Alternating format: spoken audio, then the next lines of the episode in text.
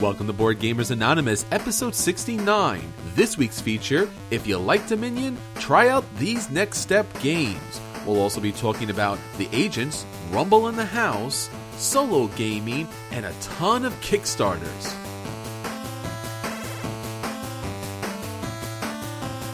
You're listening to a proud member of the Dice Tower Network, dedicated to bringing podcasters together for the greater good of gaming. It's sort of like Voltron, but with better lip syncing. Find out more at Dicetowernetwork.com. Welcome to Board Gamers Anonymous, the podcast about board gamers and the insane fun we have at the table together. This is Chris. This is Anthony. And this is Daniel. Welcome to the episode, everybody. We're so glad to have you join us here this week. This week's feature is going to be if you like Dominion, try dot dot dot.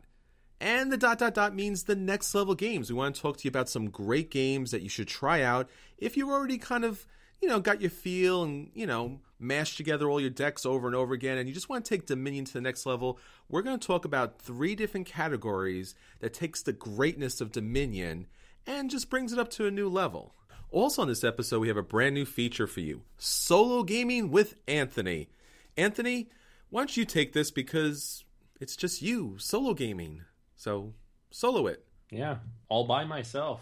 Oh, different tone. myself. I was trying to avoid that, guys. Now we have pay royalties. I think Oh, I think let's- we're safe if we keep it under a certain number of words. So, Yeah, I think we're safe just because I doubt they're listening. But or if the singing is that bad that they don't want to claim True. responsibility for it.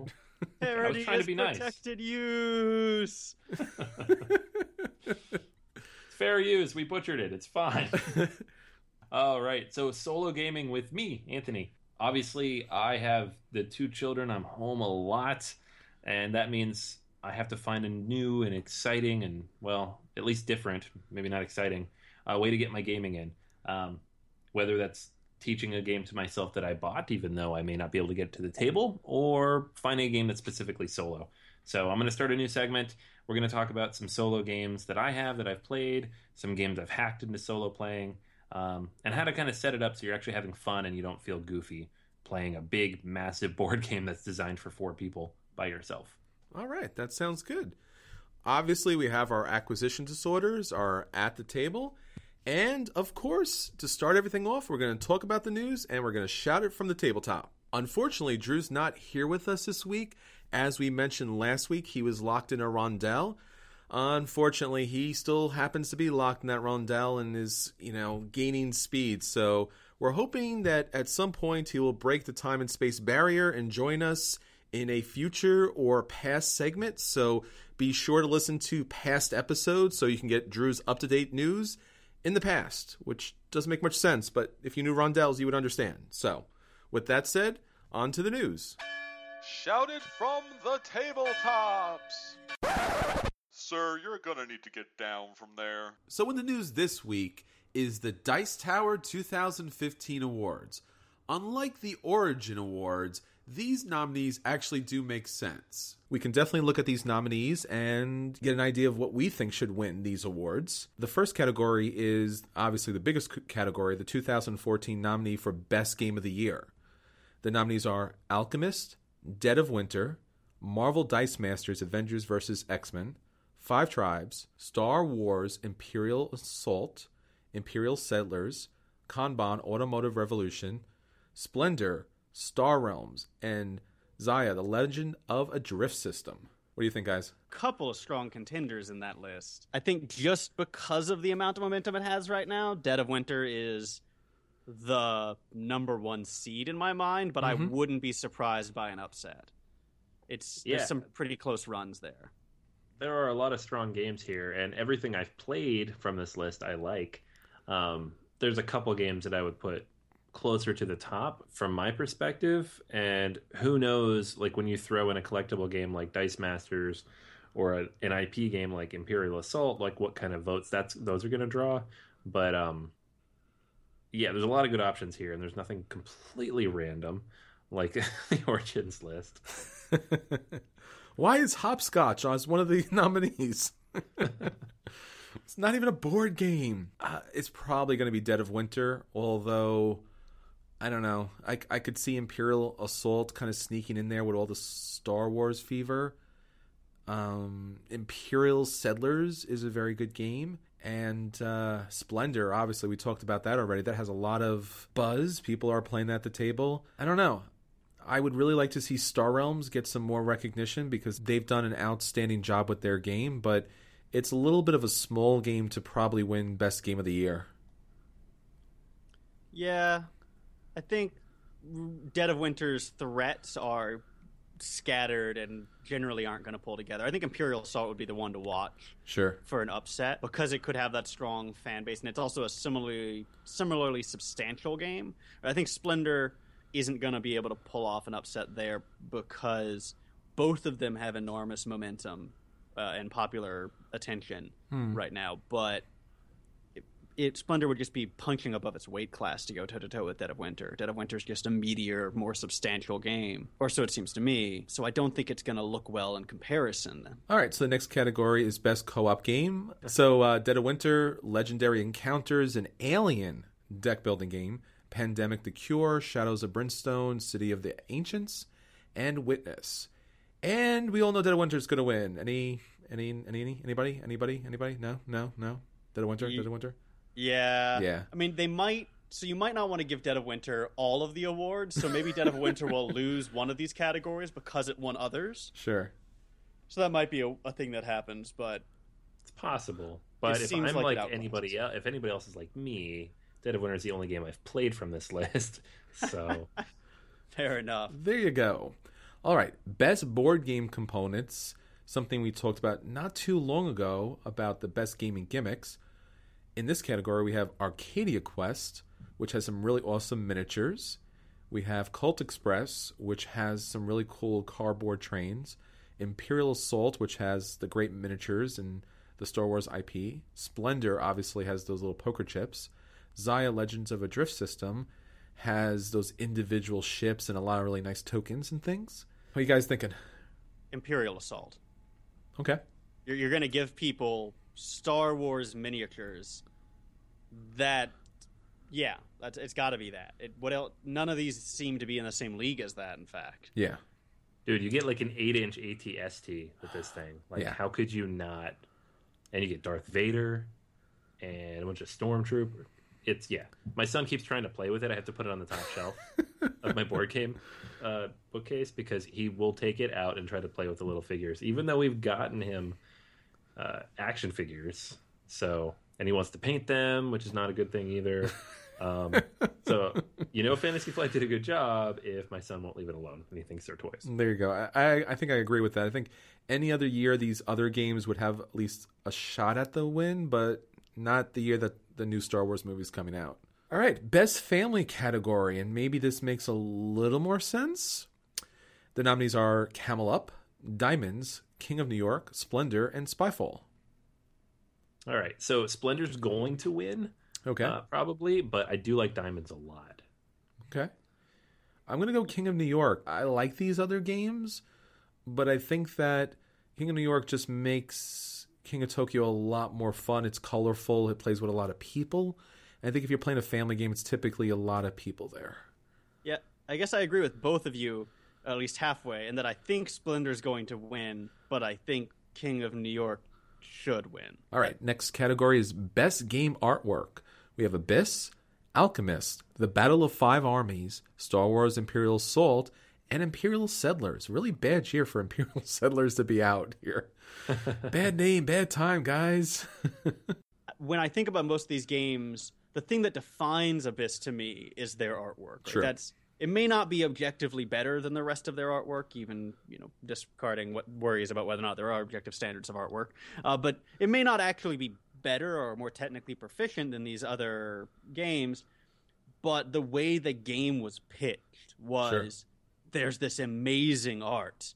Uh, to the point that it's the first thing I thought of when you said that was, oh yeah, Abyss. Yeah, Abyss.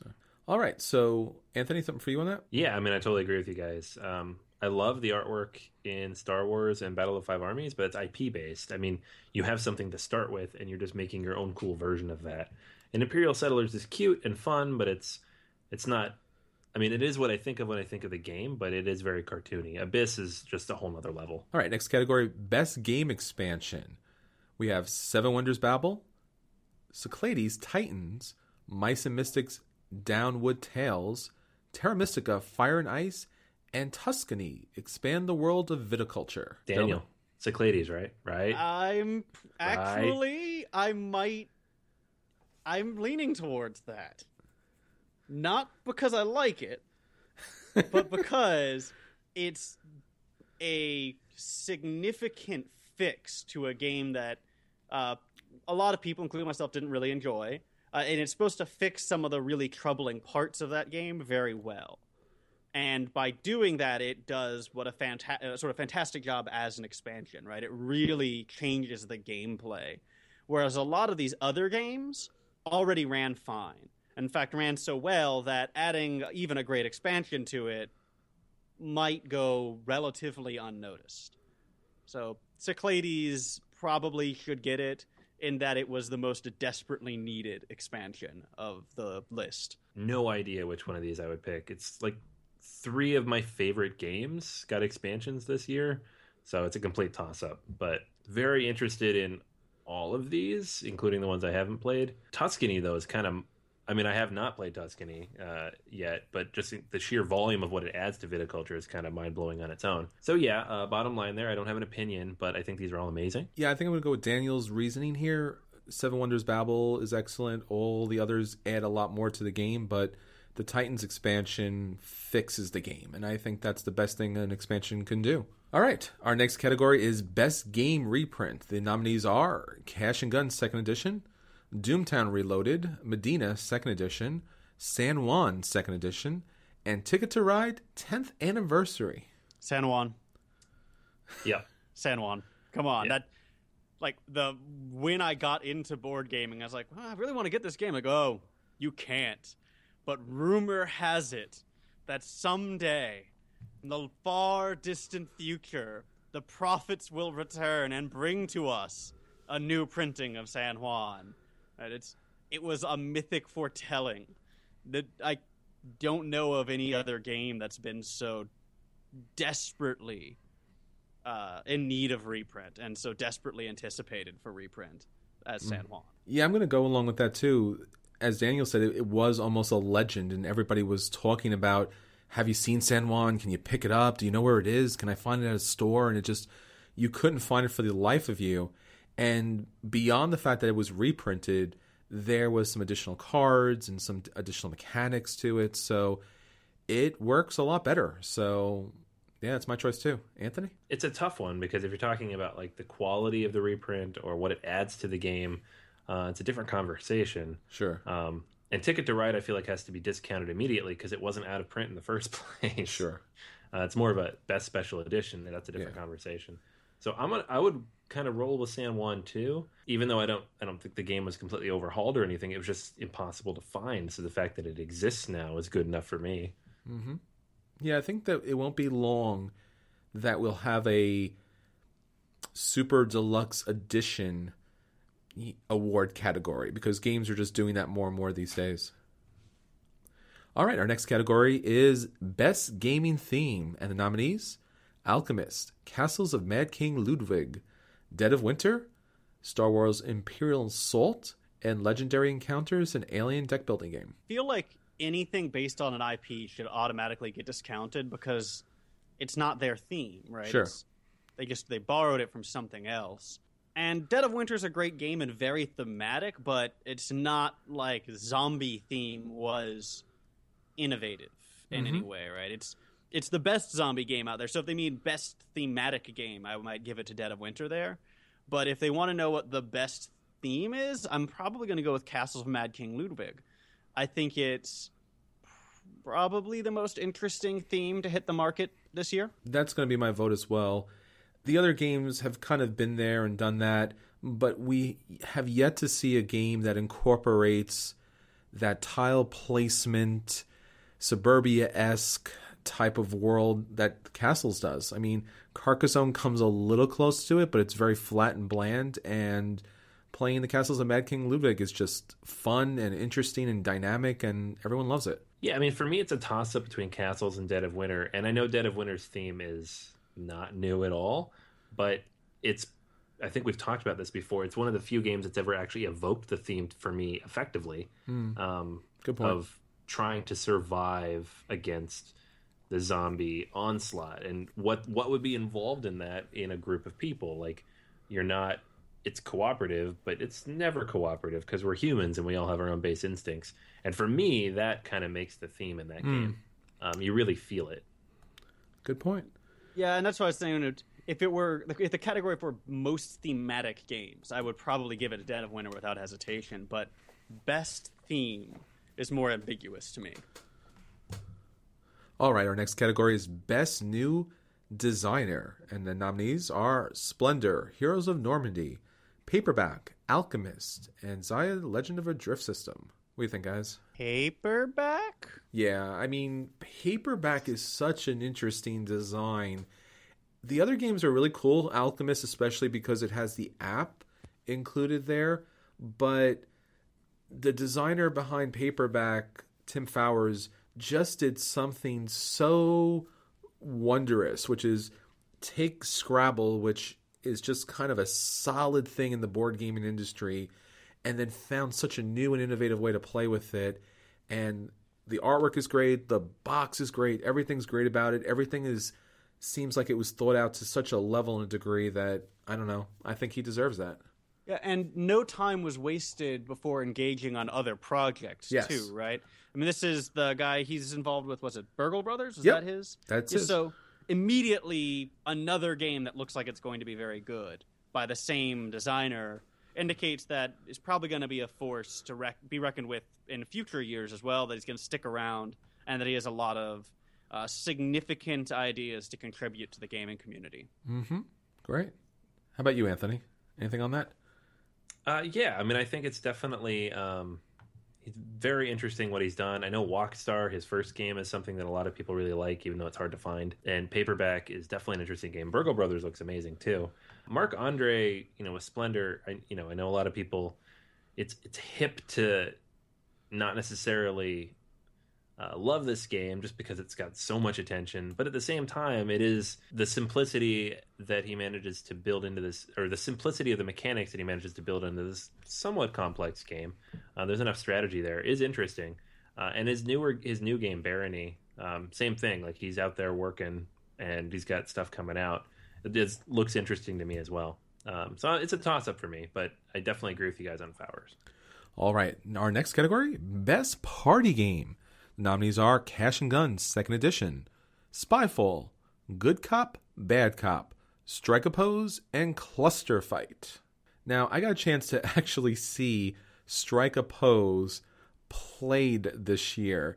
And I got to say, I'm not a fan of the charades type of mechanic, but the idea that a whole group of people kind of go off and freeze in kind of like a statue formation trying to depict a category or a theme or something like that it's actually pretty hilarious even from a distance watching this game it, it probably does that for me it really invokes that kind of party type of atmosphere everyone getting up and doing something silly I have not actually played any of these yet, so uh, um, I'm going to put a couple of these on my to playlist, and uh, hopefully be able to play some stuff before voting comes up. But as of right now, I would have to probably sit this one out. I've heard many good things about all of these games, though, and I'm definitely intrigued to play them. Hmm. Yeah, I'm in the same boat as Anthony. I mean, guessing by the sheer number of times I've heard this name be mentioned in our awards guessing game, I would guess Cash and Guns, but I have no idea. Yeah, I had a chance to play all of these, and they're all a lot of fun on different levels and different things. It's just for me, Strike a Pose actually kind of embodies the idea of a party game. All right, our next category is Best Small Publisher, and the nominees are Medieval Academy, Paperback, Run, Fight or Die, Star Realms, and once again, Xia, Legend of a Drift System. That game keeps fighting, man. Keeps keeps throwing some punches out there. Uh, for me, I'm to go with Star Realms on this. Uh, it's a great game, and what they've put out is amazing. But even more impressive than that is kind of the little um, the system they've built around this game. They have, you know, they've gotten it into so many places. You see it in almost all the stores now, even despite kind of that uh, drought last fall where it was so hard to find. They've already got expansions out. They've got um, expansion packs you can buy, little little five dollar packs. They have the app, which is so good and it's free, so it gets people into the game. Like the sheer reach of this game after just a little over a year on the market is very impressive coming from such a small publisher. So uh, they have done an amazing job with this. So much kudos to the Star Realms guys. Uh, yeah, I'll second Anthony's. Are we supposed to be drafting to do Drew's idea? Because we're definitely not doing that. Anyway, I'm seconding Anthony's idea. We've been agreeing on most of these, uh, but I think Anthony's probably hit the nail on the head there. Yeah, I would agree with that too. I, I love paperback. Medieval Academy is excellent. Run Fight or Die is a good game. The drift system is kind of a hodgepodge, but it's a fun hodgepodge. But as far as the category for best small publisher, Star Realms has done absolutely everything right, and it's just been outstanding. And really, the only thing that's held them back even a little bit is their outstanding success. Our next category Best Strategy Game. And the nominees are Five Tribes, Imperial Settlers, Kanban, Automotive Revolution, Panamax, or once again, a drift system game. You know that one, that drift system game, that thing, that system that has a game. Guys, guys, help me. No, okay. Best strategy games. What are you guys thinking? I know what Anthony's going to pick. Imp- yeah, Imperial Settlers. Yeah, that's it's one of my favorite games from the last year, and I I've heard a lot of very good things about Panamax and Kanban in terms of strategy and how much how many brain cells you burn off trying to play through those games. but I have not yet gotten the chance to compare those three. And I feel like Imperial Settlers might end up being a little lighter on the strategy side, at least in terms of raw brain power required to play. Mm-hmm. But I definitely enjoy it quite a bit. So. Well, I noticed you had that uh, Ignacy uh, tattoo across your chest, so it's not a big surprise. Well, yeah. Yeah. Well, it's better than going with Trzewiczek. I mean, that would have been really painful. and nobody could say it. no one could. yeah, I think you know this is a really good year for heavy Euro games. Kanban and Panamax absolutely positively deserve to be there, and you know I brought some great stuff to the table. You know, once again, Legends of a Drift System. You know, it's there. I, I don't know. It almost deserves its own category and its own award because it's done so many things right. It's just hard to put them in put this game in a traditional game category. And Five Tribes, beyond the whole slave kind of mechanic, I don't know the Mancala system that's in there. It just there's just a lot of AP and and and yeah, there's some strategy there for sure, but it seems like the deep strategy here is more heavy AP than it is strategy. Yeah, I'm gonna think Imperial Settlers as well for reasons you guys pretty much covered. Okay. Well, if, uh, if you're definitely going with that, Anthony has a tattoo guy. Yeah, there we go. We can we can all we can all match. There you go. I got a guy, yeah. man. I got a guy. the next category is best two-player games, and nominees are The Battle of Five Armies, Marvel Dice Masters, Avengers vs. X-Men, Star Wars Imperial Assault, Star Realms, and Warhammer 40,000 Conquest. I know Anthony has something to say about this. He's our two-player guy. Yeah. yeah. Um, I've played four of these games and I like them all very, very much.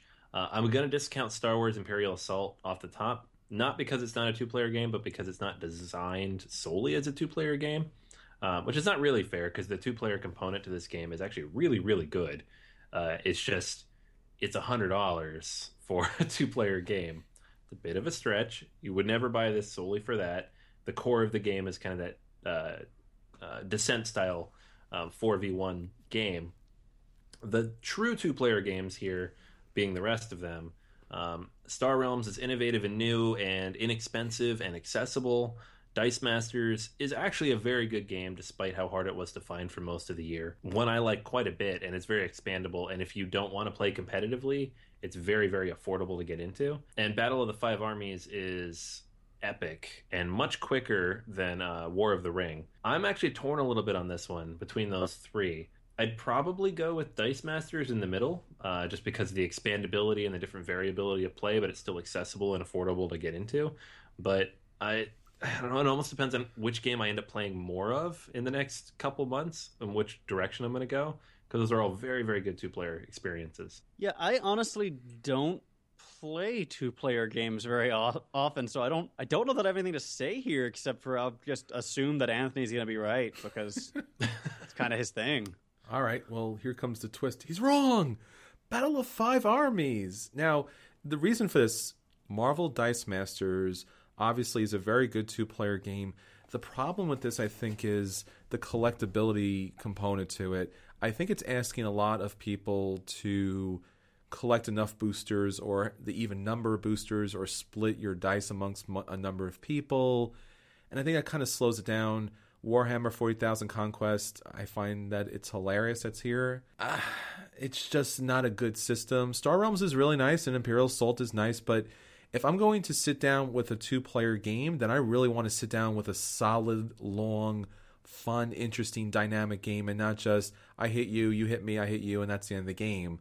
I really want to play a game that I can invest in. And I think that's one of the great things about two player games is you finally have the time to invest into a game against an opponent.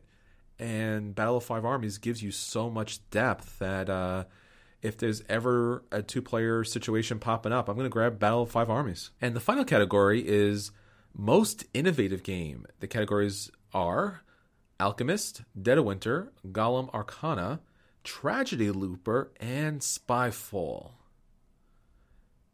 Anthony, what do you think about this? Uh, this is an easy one. Uh, Tragedy Looper is mind-bendingly strange unlike anything you'll ever play whether you like it or not is irrelevant we're talking innovation yes this game is far and away unique and it manages to capture what time travel should be like in a game everything else here innovates in its own small way but builds on a lot of other components of existing systems tragedy looper is it's just out there i don't even know how to describe it i know a lot of people have tried and I don't think anybody's really captured it fully what the experience of this game is yet. Yeah, I would agree with that too. Tragedy Looper does something different. It does it well. Spyfall is, I guess, a fun game. I've played it. It's interesting, but I can't imagine anyone thinking it's innovative. Yeah, I, I think it's pretty much got to go to Tragedy Looper. The next one in line for me would be again Dead of Winter, which first of all should be disqualified for having won too many categories at this point, uh, at least by our vote. And it, you know, it is very innovative in the sense that it's producing a new system that they're going to use a lot to make a whole sort of genre of games, and it's been very effective at eliciting the kind of environment it aims to elicit and the feelings it aims to elicit from the players. But as you said, Anthony, Tragedy Looper is just crazy. Yes. And not necessarily in a bad way.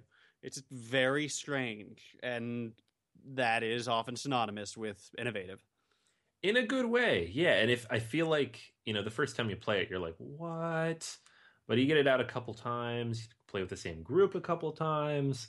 Uh, you get to the point where it's like, wow, um, I'm hoping we can get this one out eventually in some kind of campaign level, or at least a couple plays, so we could put a, a, review together for everybody. But man, this is a this is a crazy game. Just reading the rule book is an experience. So that's the categories for the Dice Tower Awards for 2015 stay with us as the weeks come on and we'll keep talking about that. We'll drag Drew in and see what he thinks. And then, of course, we'll announce the winners when they're announced by our fearless leader, Tom. The I Give Decent Awards to Decent Games Vasel, unlike the Origin Awards, which is randomly picked out of a hat by a blind man in a dark room for some reason.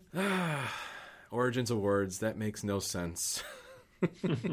if only Tragedy Looper could go back and change those games. yeah. That's the Origin Awards is the real tragedy. and that's everything from Shout It from the Tabletop. Now on to our acquisition disorders. And now, our acquisition disorders. Acquisition disorders? That's crazy. He needs the base game. Nothing else but the base game. The base game and the expansion. See? Nothing else. Just the base game and the expansion and the promos. The base game, the expansion, and the promos, and of course, the upgraded components. Why wouldn't you have the upgraded components? So the base game, the expansion, the promos, and the upgraded components. See? That's not too much, but maybe, uh, I don't know, maybe you might need the expansion. All right. So this game actually apparently was on the radar a few months ago. There was a prototype floating around. There were some pictures on Board Game Geek. Once I started looking for it, I found all this ex- old information about it. So I was a little out of the loop, but uh, it was just officially announced as something that would be available roughly this summer, August-ish, which usually means Gen Con. So here's hoping, because I will definitely pick up a copy. It's called Discoveries: The Journals of Lewis and Clark. It's basically Lewis and Clark, the dice game. It's a thematic sequel to Lewis and Clark, but the mechanics are very different, presumably in much the same way that a lot of these dice games kind of, you know, mix up the mechanics by streamlining the game a little bit, adding a little bit of extra uh, randomness to it. The artwork's very similar, though, if not exactly the same. So it's got the same kind of thematics and look to it, and the goal is roughly the same. So the game kind of fits into that Lewis and Clark universe that was created in, in the first game, which I really, really liked. And it's using a completely different mechanic, dice, which I also really, really like.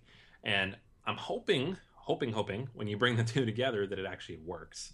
Um, obviously we need to play it. We'll see if it works as well as something like Roll for the Galaxy, which not only enhanced and grew on Race for the Galaxy, but improved it in many ways, or if it's you know just another dice game because the fad right now is dice games.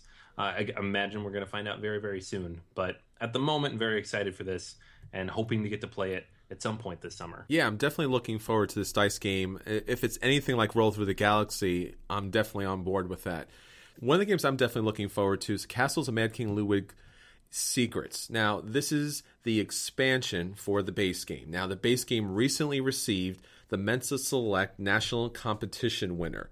It was chosen from a group of over 300 judges of their 56,000 members in a 44 hour gaming marathon. And Castles was one of the winners. And I also want to mention that Lanterns, a game that I mentioned last week, was also one of the winners as well. Now, Secrets adds a lot of interesting mechanics to an already great game. But in particular, what I really like about this game is that it's adding border tiles, kind of like in Suburbia. But these border tiles are actually the moats and the barbicans, these outer defenses, which actually makes it finally look like a castle instead of just a, a string of shapes. So you'll get these borders, you'll get these moats, you'll get the outdoor rooms, you'll get some expansion tiles, you'll get swans because Ludwig was known as the Swan King. So there's a number of swans that you'll be able to get that you can cash in as victory points at the end of the game or use it to purchase new buildings. And it's just another fun, colorful expansion for an outstanding great game. And I am waiting as and as soon as this game comes out, I'm going to be picking this up because I've had so much fun with the base game, and I can't wait to make this game a little more thematic. Daniel, how about you? So it's been a while since I've seen a role playing game that I think is like genuinely genre shaking. You know, the narrative driven games of Apocalypse World have their own niche, right? And then you've got the mouse guard burning wheel style games, and then you've got your D&D style games. And it feels to me that most role playing games do sort of coalesce into this relatively sameish glob. Now, it's a glob that I really love to play around in, and I enjoy even the nuanced differences that are there. But short of games like Fiasco and a few others, there's rarely been something that's broken far from the roll dice. Did you win? Okay, you won. All right, next. Here's a number. Roll a dice. Did you beat it? Yes, you beat it. Okay, you won. Next. Right. Which is, you know, as all of us know, it, that's way more fun than it sounds. But it is still cool to see people putting twists on an old formula. Uh, and what has got me extremely excited right now is a game called Fall of Magic. Uh, and Fall of Magic is a narrative heavy, story heavy role playing game. So much so that it might not entirely fit the traditional model of what a role playing game is and it seems better company with games like Winter Tales. Uh, it's a sort of cooperative storytelling event, would be, I think, the best way to put it. What makes Fall of Magic, though, so incredibly exciting is that the rulebook, well, maybe not the rulebook, but the prompts anyway, the story prompts and the game map are on a canvas scroll. That is, they have silkscreen printed onto a canvas scroll a series of locations and paths with story prompts, event prompts, and the like that you will navigate through as you explore the world, trying to get back to the birthplace of magic to prevent it from dying off. It's hard to express exactly how cool this idea is without having you take a look at the site, so I really do suggest you take a look. Uh, having this sort of screen printed canvas scroll though is just such an having this sort of screen printed canvas roll though is such a break from the normal such an unusual way of going about things uh, that i just can't help but be fascinated with this game. The art is very attractive and looking at the gameplay it seems to me to capture a lot of what i think is the very best elements from role playing game, which is this sort of free form narrative play.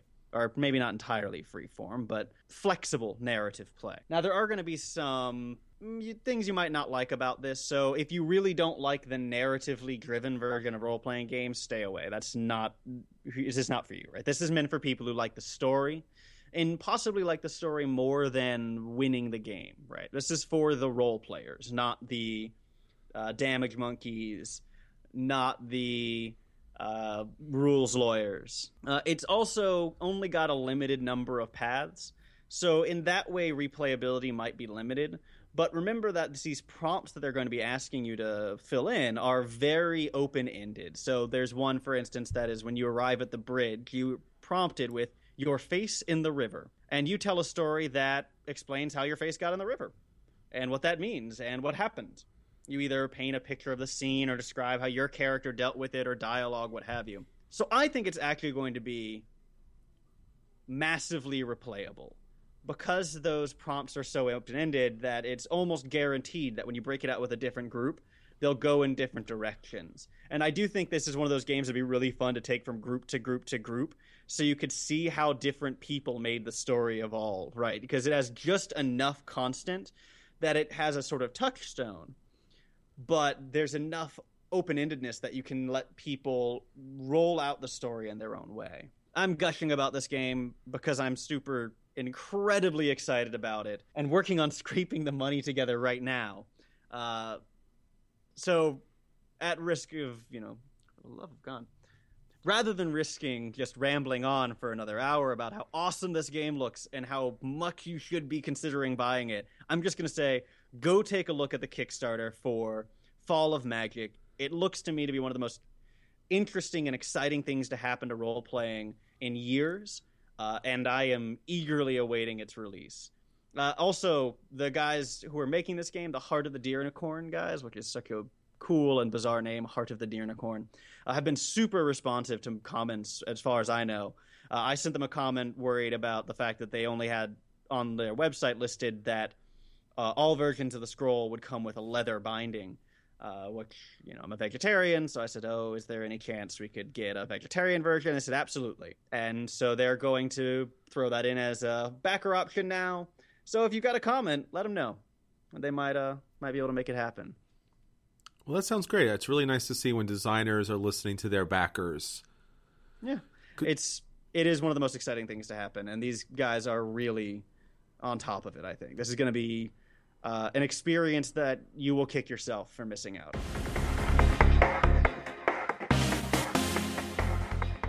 And now our crowdfunding update with Kicking the Habit.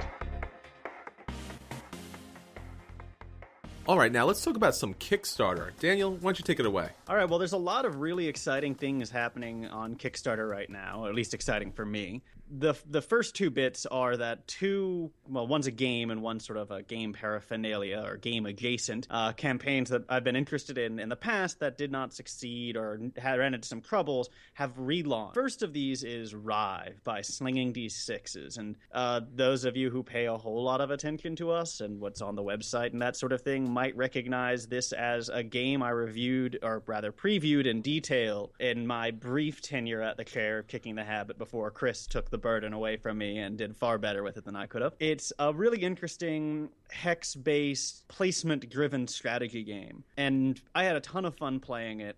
Uh, you can find my original preview of it on our website on the boardgamersanonymous.com and i do want to point out that they actually listened to our review and adjusted their rule set accordingly to make the game a little bit more balanced and a little more engaging. Uh, and they said they've really been, you know, very happy about the way it's turned out. I think it's a game worth looking at. It's a lot of fun, not very hard to pick up at all. Uh, and really a nice change from what feels to me to be the standard in strategy gaming right now, which is a very movement based tactical sort of game, whereas this is about where your resources are initially. And that is something that made it somewhat distinct to me, somewhat sort of stand out. I covered this on episode one of Kicking the Habit, and it was an interesting game because they really thought about what gamers like to do, and it was a pretty complex hex battle game. And it seems like with this new relaunch, they really slimmed things down, especially the rules.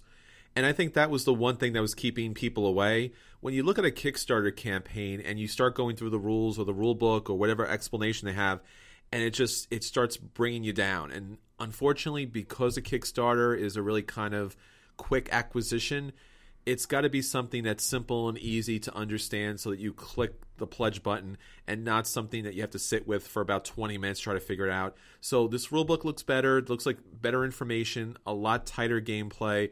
So this campaign has a, a much better chance than the previous one, and I think they're getting there. I think they're getting to a place where this game will eventually hit store shelves. Yeah, so I was really excited to hear they're bringing it back because I do think it's a shame it didn't fund initially. Uh, and I'm glad to see that they've continued to work through their ideas, continued to improve the game. It really is very promising. Yeah, I think that's the hard thing about game design, which we don't really understand, not being game designers ourselves, is when you create a game, you fall in love with it and you want have all these different aspects to it. We know this from reading multiple board game rule books. It's just the designers don't understand that we don't have the concept of their game in our heads. So this rules explanation is just a little too heavy. Sometimes you have to slim it down, make it simple, and if the game does well, you can always bring out expansions later. So the other very exciting relaunch for me is Battle Bards was actually mid-campaign when they decided to relaunch. And you might remember me talking about this a few episodes ago. What Battle Bards is is premium quality audio for use at your campaign table. That is really good quality sound effects. And I talked about how I like the idea of being able to have these sort of iconic sounds that are still somewhat ambiguous, right? Is that flapping wing, wings or is that the flap of a sail? Right? You don't know. Uh, and, and if you don't have these sort of sound effects, you're either stuck with trying to make them with your mouth, and then your players always complain that how could they ever have thought that, that sounded like wings? Uh, when how could they have known that there was a dragon coming? Right, that was totally unfair, DM. Gosh. or you just have to tell them what it is, which eliminates a lot of the sort of mystery you can have and a lot of the tension you can have in these sort of games. And so Battle Bards gives you a really good way to build a sort of auditory ambiance, combining musical scores, background sound, specific sound effects. I mean, they've got really detailed stuff like arrow hitting chainmail, arrows hitting chainmail, arrow hitting plate mail arrows hitting plate mail. Uh, and they really break it down very well. So any any sound you want there, they have. Now the reason they decided to relaunch is their original model was a subscription model, and apparently didn't go over too well with the sort of interested crowd, which I can understand. It was sort of a weird way to deal audio. Uh, so now what they have is a downloads model. You pay for downloads, uh, which is something I think we're a bit more familiar with and a little bit more comfortable. Uh, so I definitely recommend you take a look at Battle Bards. Uh, if you looked at it before and were turned off by the subscription model, they fixed that problem. It's now pure downloads. Uh, and I do think it's a very valuable asset for anyone who DMs frequently.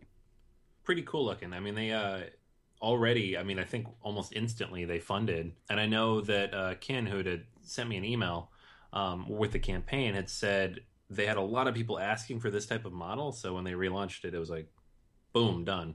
So it's good to see them succeeding because it is a pretty cool looking product. So I can get rid of my coconuts when I when I when the horse travels. Well, I don't know if we can ever really get rid of our coconuts, Chris. That's uh, you always got to keep the coconuts. Come on. Okay. Uh, uh, as long as we can keep the coconuts, I'm fine. Fair enough. And now at the table with BGA. So, our at the table this week, we had two really interesting games. The first game that I'm going to talk about is Rumble in the House. Now, this was a game that Anthony and I had a chance to play way, way, way back at PAX East 2014. Now, it's a very simple game, and I actually picked this game up on sale at our wonderful favorite time of the year, the Barnes and Noble 50% off sale. I thought this would be a great game because Anthony and I really enjoyed it. It was a really quick kind of game, and I'll talk a little bit about it, but I thought it would be a great game for the family. Now, in this game, you're going to get a number of different rooms, like these little room tiles, and you can set up the room any way you want. The tiles are double sided and has some interesting little cartoony artwork to it and then you're going to randomly place all of these characters. Now, once again, it's got this cartoony artwork and there's a robot maid and there's a giant gorilla and there's kind of like there's a penguin with dynamite don't ask. There's just penguin dynamite and that's a thing. You're going to place these characters one in each room and then you're going to be given two secret characters and the object of the game is to have your characters last as long as possible in the house so when the game starts, a player can move a character into another room, or if there are two characters in that room, they could knock one of those characters out of the room. Now, as characters get knocked out, they'll be able to score, let's say at the start, zero, zero, and then one, two, three, four, five. So the longer your characters stay in the game, the more points that they score. And you can move any character you want because it's all hidden. No one knows what you have and you just want to safeguard your characters. It's a very light, it's a very simple game. I thought it'd be perfect for my family. My family was like, that was nice, but that was really, really too simple. And I was like, I did it. They're upgraded out of gateway games. We can actually play real games now. So uh, that was a nice thing to see. I'm still really glad to have this game, Rumble in the House, because it's you know it's a light kind of fun party quick game. It plays from three to six players. There's also rumble in the dungeon which is uh, the identical game but just different artwork for the characters in the rooms and there's a little treasure chest which if you get out of the dungeon with the treasure chest you get to get first place. But you can actually put both of these games together and i assume you can play up to 12 people which is fun because it's so quick it's so light it's so simple it's actually a, a good fun quick time and it's it's a fairly inexpensive game. I think it's about you know 12 to 15 dollars. Anthony you remember when we played this right? Yeah it was a lot of fun. When we were scouring the convention floor we were looking for like new stuff exciting new stuff. And uh, the guy at the yellow booth was you know like oh this is a fun game. You know i definitely want to try this one out. And I'd, I'd seen it a dozen times before so i was like okay i guess. I guess i'll play the game that's slightly not new. Um, but we had a lot of fun. I think we actually played it twice yeah. Uh, this game had been out way back in 2011 with Flatlined Games. That was the version I got, but you can pick this up, as Anthony said, with the new IELLO version. Yeah, so that was a lot of fun. And it's honestly, it's a game that I would love to pick up too. I haven't for reasons of other games being awesome as well, um, and budget being limited. But it's a great game, and uh, it's fun and quick and easy to teach. And I could see it going well with the family, even yeah. if they are jaded to, to the and gateway games at this point. It's true. All right, Daniel, uh, tell everybody about the game we got a chance to play together this week. Uh, so this week, Chris and I got together and we got a chance to play a game which is rapidly becoming a rarity for us these days. But it was really nice that we got to sit down and we played a game called The Agents. Now, The Agents is a pretty small, very quick playing game where you play as warring factions of secret agents, sort of. That is, you build these mixed factions between multiple players. Uh, so if it's two players, you share two factions with one another.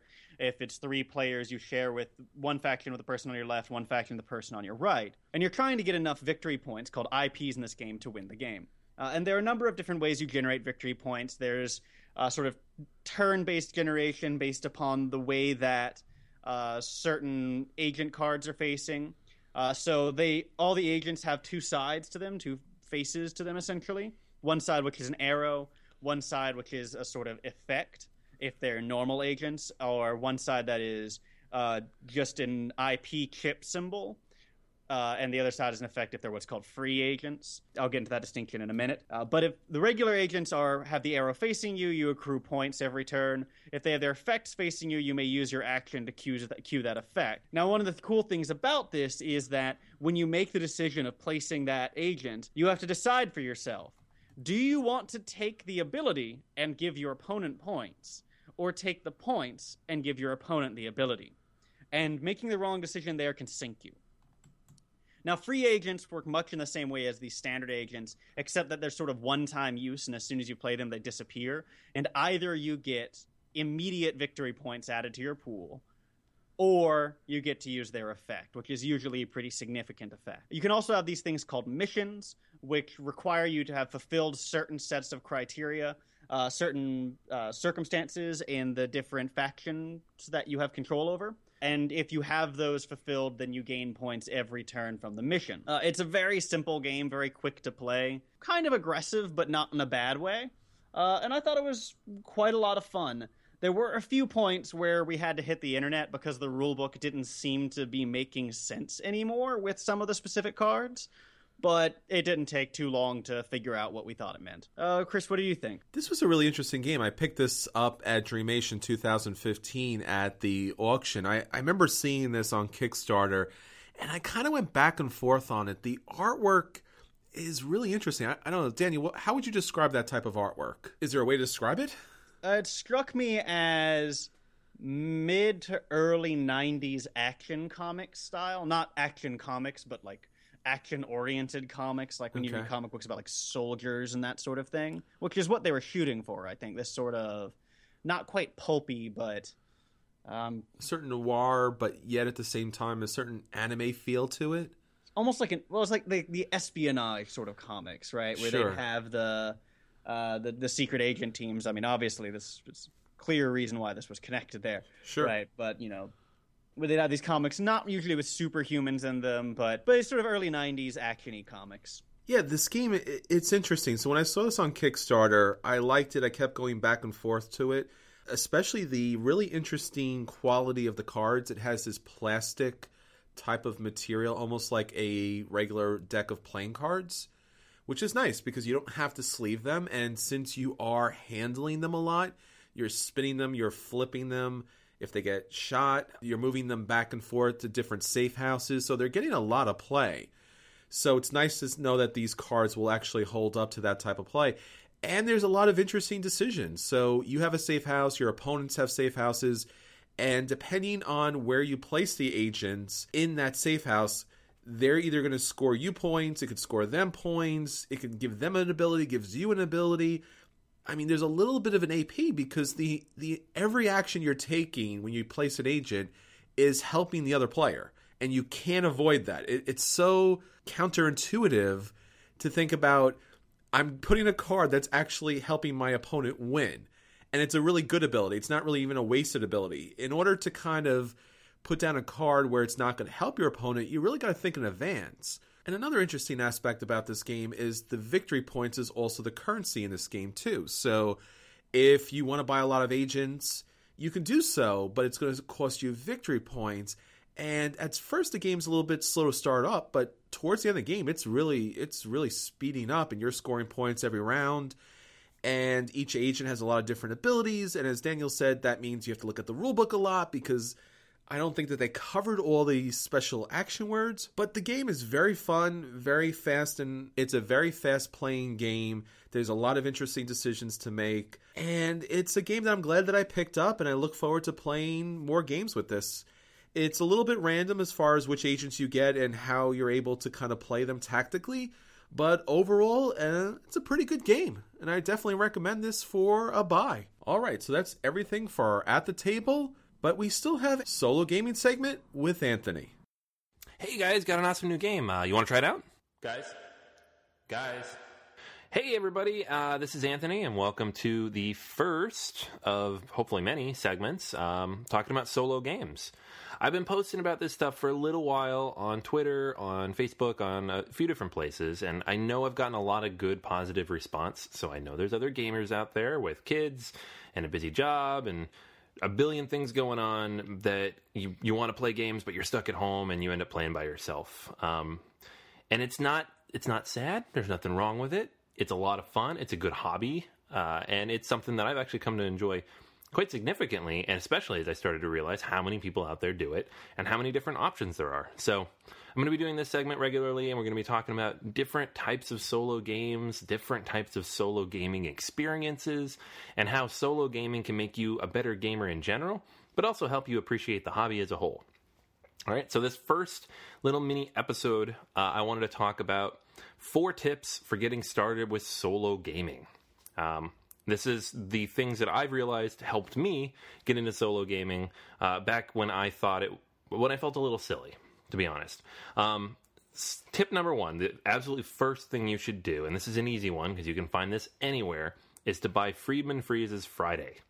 This is a solo deck building card game. It costs maybe $15 in a store. You can probably get it on cool stuff for 10. It's this brilliant little card game about uh, Robinson Crusoe trying to survive on this island. It it is very evocative of a much larger version of Robinson Crusoe. Um, but the bottom line is you almost always die, and there are multiple difficulty levels. So if you do win, uh, you can ramp up the difficulty and continue to die.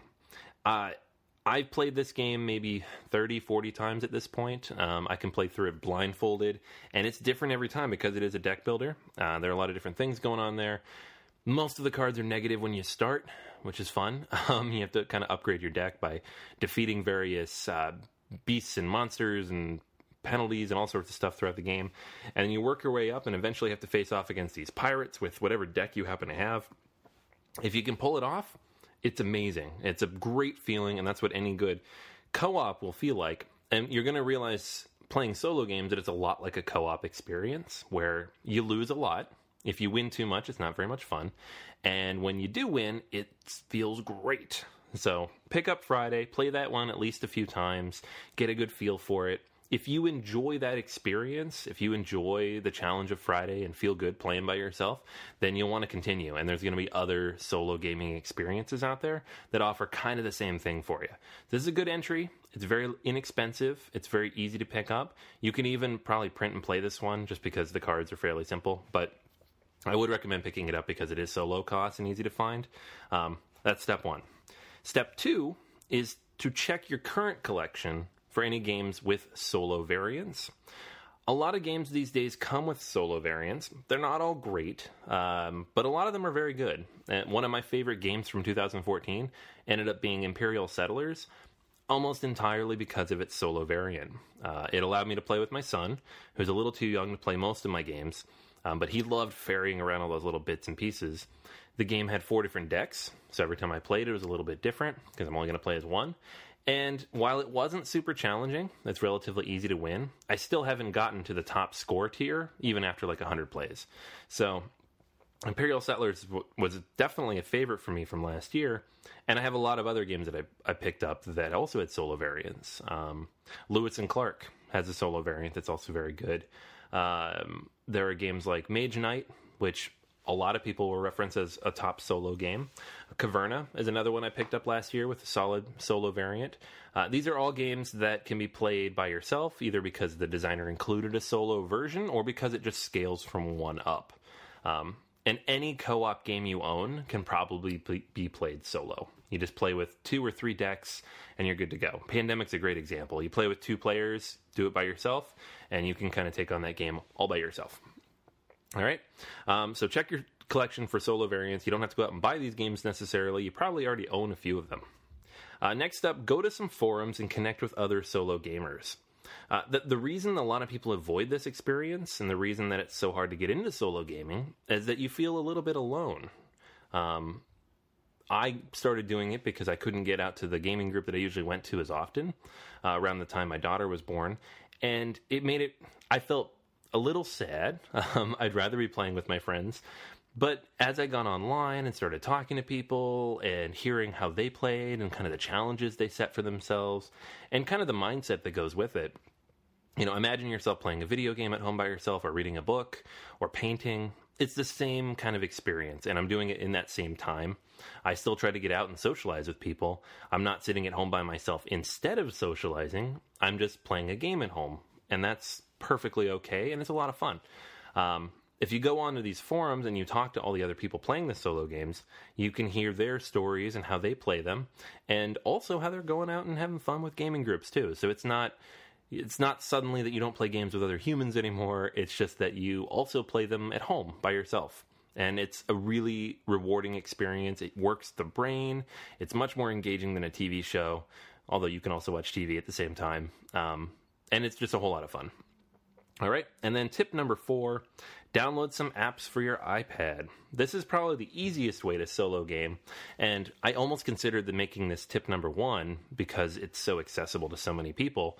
You can download uh, single player versions of a lot of your favorite board games um, Agricola, Lords of Waterdeep, um, a lot of those Cryptozoic deck building games, Penny Arcade, uh, Pandemic. There's a lot of games that are on the iOS and more coming out constantly.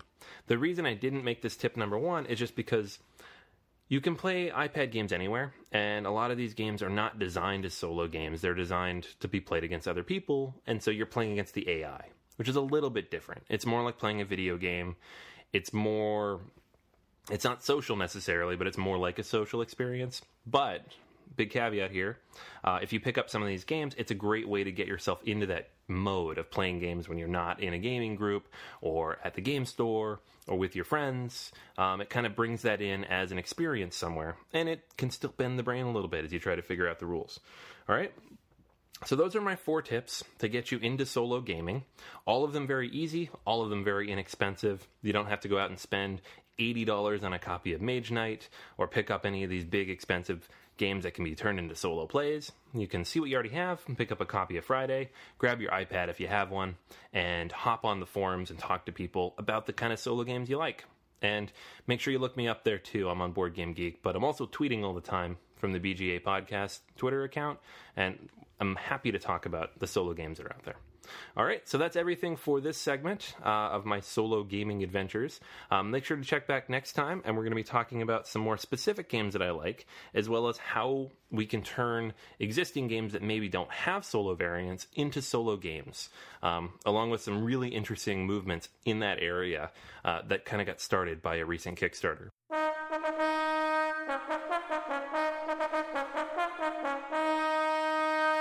And now BGA's feature review.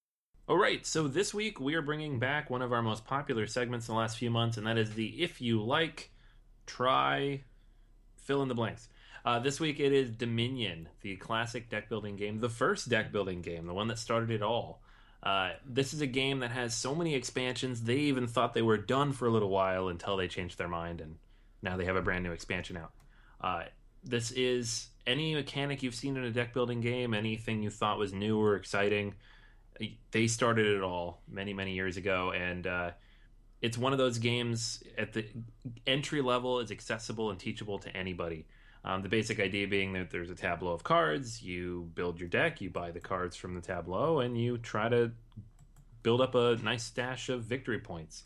Um, of course, there are something like a dozen expansions at this point that add all sorts of exciting, interesting new mechanics to the game that uh, go well beyond that basic formula. But in the end, you're building your deck, you're managing your hand of cards, you're exploring this medieval setting, kind of building your own little uh, part of the city with your own deck there, and trying to outwit your opponents um, by building the better deck. So, what we wanted to do is take a look at some of the stuff that makes Dominion unique, that makes it so iconic in the hobby, and uh, give you recommendations for some games that also have those uh, characteristics and build on them to some degree.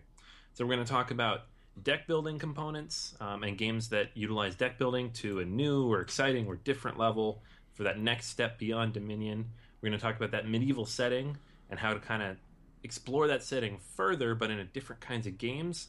And then we're going to talk about hand management and games that really force you to think about the cards in your hands and how to use them and when to use them and how to play them to best take advantage of the system in place. So, you know, to get started here, we'll get rolling and who wants to go first? Uh, you know what? Why don't I start us off? Since I've got some deck builders lined up that I think people will like if they've liked Dominion. Uh, and you know, so I should mention, you know, if you're not exactly sure what the deck building mechanic is, the deck building mechanic is this sort of you, you gain cards from a pool, you build either a deck or a hand that is your own private resource pool of cards you draw from, and then you use the hands you draw to play in the game. Right. Uh, and so that's the specific element of Dominion that we're going to be focusing on here. Uh, for me, the first deck builder I think of whenever I think of deck builders is actually not Dominion, which is a little bit of a sin because Dominion is, as Anthony pointed out, kind of the paradigmatic deck builder. But for me, it is the DC Deck Builder and its variants. I feel a little awkward calling DC Deck Builder a next step from anywhere because it is a fine entry level game by itself, and in fact, at least in its base form, maybe simpler than Dominion. But I do find it more entertaining and more attractive. Uh, so you might think about my recommendation here for DC Deck Builder being less a next step and more a side step uh, to what I think is a more appealing type of deck builder, uh, which is one that is vibrantly colored and excitingly themed, and there's superheroes running around all over the place, and it's crazy. Uh, so that's one to keep in mind DC Deck Builder and all of its variations. And with an additional note that you can substitute DC Deck Builder for any Cryptozoic deck builder, which includes the Naruto deck builder, which includes the Street Fighter deck builder, uh, and they'll all allow you to have a slight twist on the deck building mechanic while retaining the sort of simplicity that makes Dominion and, games like it uh, so appealing uh, as learning games.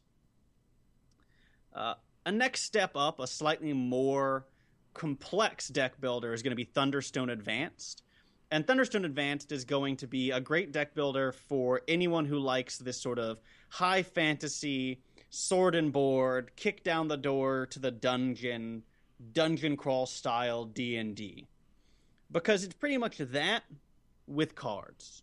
So when you play Thunderstone Advanced, what you're doing is you are pulling together a bunch of allies and resources and magical abilities to storm the dungeons, hunt down the big baddies, and win the day, returning triumphantly as heroes to your home village. Mm. Th- so Thunderstone Advanced is uh, the deck builder for D and D players. It's D and D as a deck builder. So that's my second suggestion for people who want to add on to the deck building theme. Uh, now, the last one, I've had a complicated relationship with this game, but it is a fun game, and it does bring deck building to a different sort of place. DC Deck Builder and Thunderstone Advanced are both kind of fighty deck builders. You're building up essentially military resources to beat down the bad guys or what have you. This game, however, is about building a team of capable people to win essentially a race. And this is Lewis and Clark. Now, Lewis and Clark is a very well respected game, and I, you know, again, I mentioned I have had my complicated relationship with it, but it is a fun Sacagawea. game. Sacagawea! Ah! Uh, it is a fine game, though. It really is a lot of fun when you get over the fact that people harassed you online for something you said about it. No, totally fair comments. Uh, everyone was very nice, actually. It is a deck building game where you gather people to work together as you uh, try to find your way to the West Coast before anybody else, uh, and try to be the the ones to plant your flag at the end of the race. It's a little bit more complicated than at least DC Deck Builder and Thunderstone Advanced, I think, uh, because the number of resources you have to manage is radically greater uh, than in those games. Uh, and the way that you cycle through your deck is a bit more complicated, and the way that your deck can bite you if you handle it wrong is very interesting, right? So if you rest at the wrong periods in time, you're going to go backwards. That is, if you handle or manage your deck incorrectly, you're going to go backwards. Uh, so Lewis and Clark is not only a deck builder game in the way that DC Deck Builder and Thunderstone Advanced are sort of very pure deck builders. Lewis and Clark is borders on the hand management aspect of Dominion as well, uh, and that's something that Anthony's going to talk a bit more about in a few minutes. But it's another great game to keep in mind if what you like about Dominion is the deck building aspect. So those are my three recommendations. Uh, how about you, Chris? Well, when I'm looking at Dominion, obviously it's about the deck building, but there is somewhat of a thin medieval theme on the cards, and it does get a little bit heavier as the expansions go on. And with the new artwork, it you know it kind of gives a little bit of a feel for a medieval village that you're controlling and you're picking up different abilities and different people to help you out in order to take control. So, what I wanted to bring was three games that gives you a little bit more depth into the medieval type of village building and world creation. So, the first game is Citadels. Now, Citadels is a game that we all love very much, And it's a simple but a very interesting and complex game in that you're choosing role cards. So, just like in Dominion, where you're picking up certain character cards to add to your deck, and at the start of this game, you're actually will be drafting a role that plays throughout the game, but you'll also have a hand of cards that will build your citadel. So you'll have different buildings that will have special abilities if you got lucky enough to pick up one of those purple buildings, just like a Dominion. So when you play those cards, it'll activate a certain ability that will help you throughout the game. So Citadels has outstanding artwork. I would argue has better artwork than Dominion. And when you have that little bit of a tableau in front of you, you really do feel like you're in this medieval citadel and all these people living here with these different locations and special abilities. So that game is a lot of fun. The next game I want to talk about is Kingsburg. Now, Kingsburg is a work, worker placement in the dice kind of placement way where you're rolling dice to start your round and then you're going to take your dice and place the effects or your influence on certain different medieval characters. So you have your king and your queen, your princess, and then some various other medieval stereotypes genres in there. And those will activate and give you resources. So, like Dominion, based upon what cards you play, here it's what players you affect, you'll be able to activate buildings as part of your tableau, and those buildings will give you additional special effects. So, it's fun because you like that idea of you know interacting with those people from that age and those buildings from that age and fighting and, and protecting your kingdom in that age so kingsburg gives you a lot of feel in still a very light kind of next step level.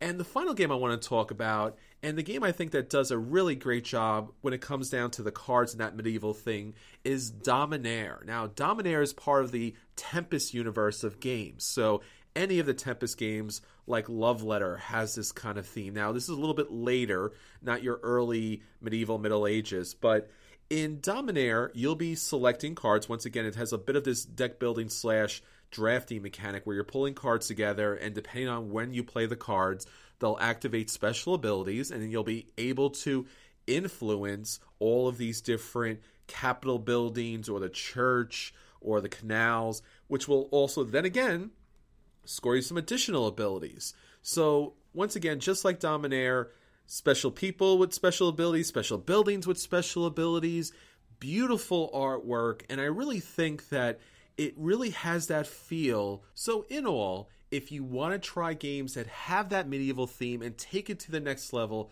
try out Citadels, Kingsburg, especially with the expansion, and Dominare, and it'll really bring you into that medieval world. Anthony, what about you? All right, so I wanted to talk a little bit about hand management. Um, it's kind of a vague phrase uh, description of games talking about the cards in your hand and how you utilize them in whatever certain order you need to use them. Um, I actually almost picked Lewis and Clark for this, and then I saw Daniel had it on his list, and I was like, perfect. Now I can pick another game. Um, but Lewis and Clark is a perfect example because while it has some deck building elements, it's very much you have to know when to play those cards and how to use them for resources or for their benefit or however you want to put them out.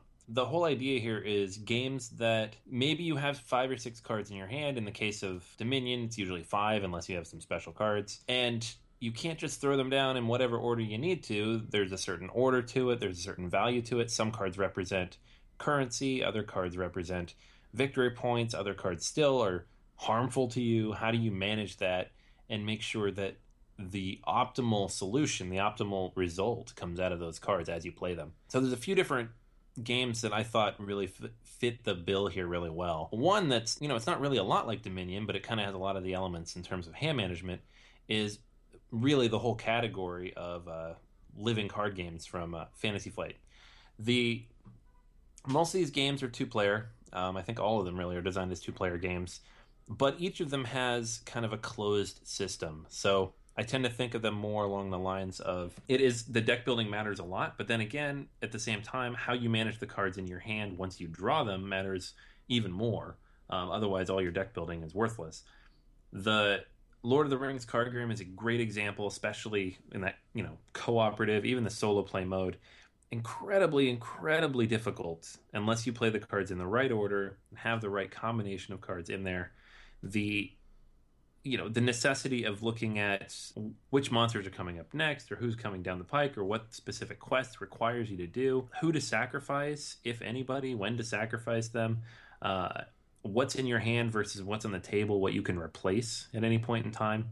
These are all factors that really come into play with every turn of the game, and you have to really manage what's in your hand to, to make that a reality. Uh, another game that I really, really like a lot, despite the fact that there's a new game out there that kind of supplants it in a lot of ways, at least for some people, is Race for the Galaxy. With Race for the Galaxy, at any point in time, you have a, fairly limited number of choices for how you use the cards in your hand because a lot of them represent currency at the same time as particular you know things you can do or actions or you know abilities to build new uh, planets or developments on the board the there's a lot of management here in terms of how you use those cards when you p- decide to play a card when you decide to build something when you decide to hold back you're going to build up your cards and have enough currency for something big are you going to wait are you going to rush. You know, the sooner that somebody gets to 12, the sooner the game is over. There's a lot of factors to keep in mind there. And obviously, there's an element of luck too. So, knowing what's in the deck or what's possible that might pop up next will have another impact on the game. A lot of different expansions here too that add other wrinkles to the hand management implications of this particular game.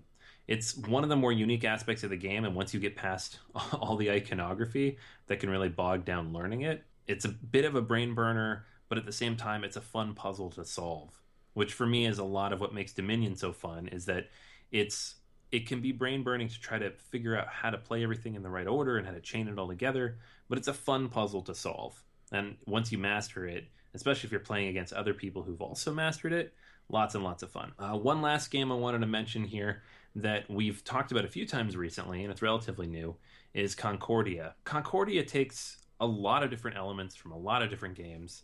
You are buying new cards, you are building a deck to some degree, but unlike a deck builder where you would play the cards, discard them, and eventually shuffle out that deck, you can play you put cards into your hand and you can play them whenever you want after they've been purchased. And at any point in time, you can reset what's in your hand uh, by playing that specific card and start from scratch and have all those cards you've already played back at your disposal. So you're building up a larger pool of cards, but it's your choice when to shuffle and it's your choice when to use them. So it's it's almost the ultimate hand management card because each of these cards can only be used once before it goes to discard.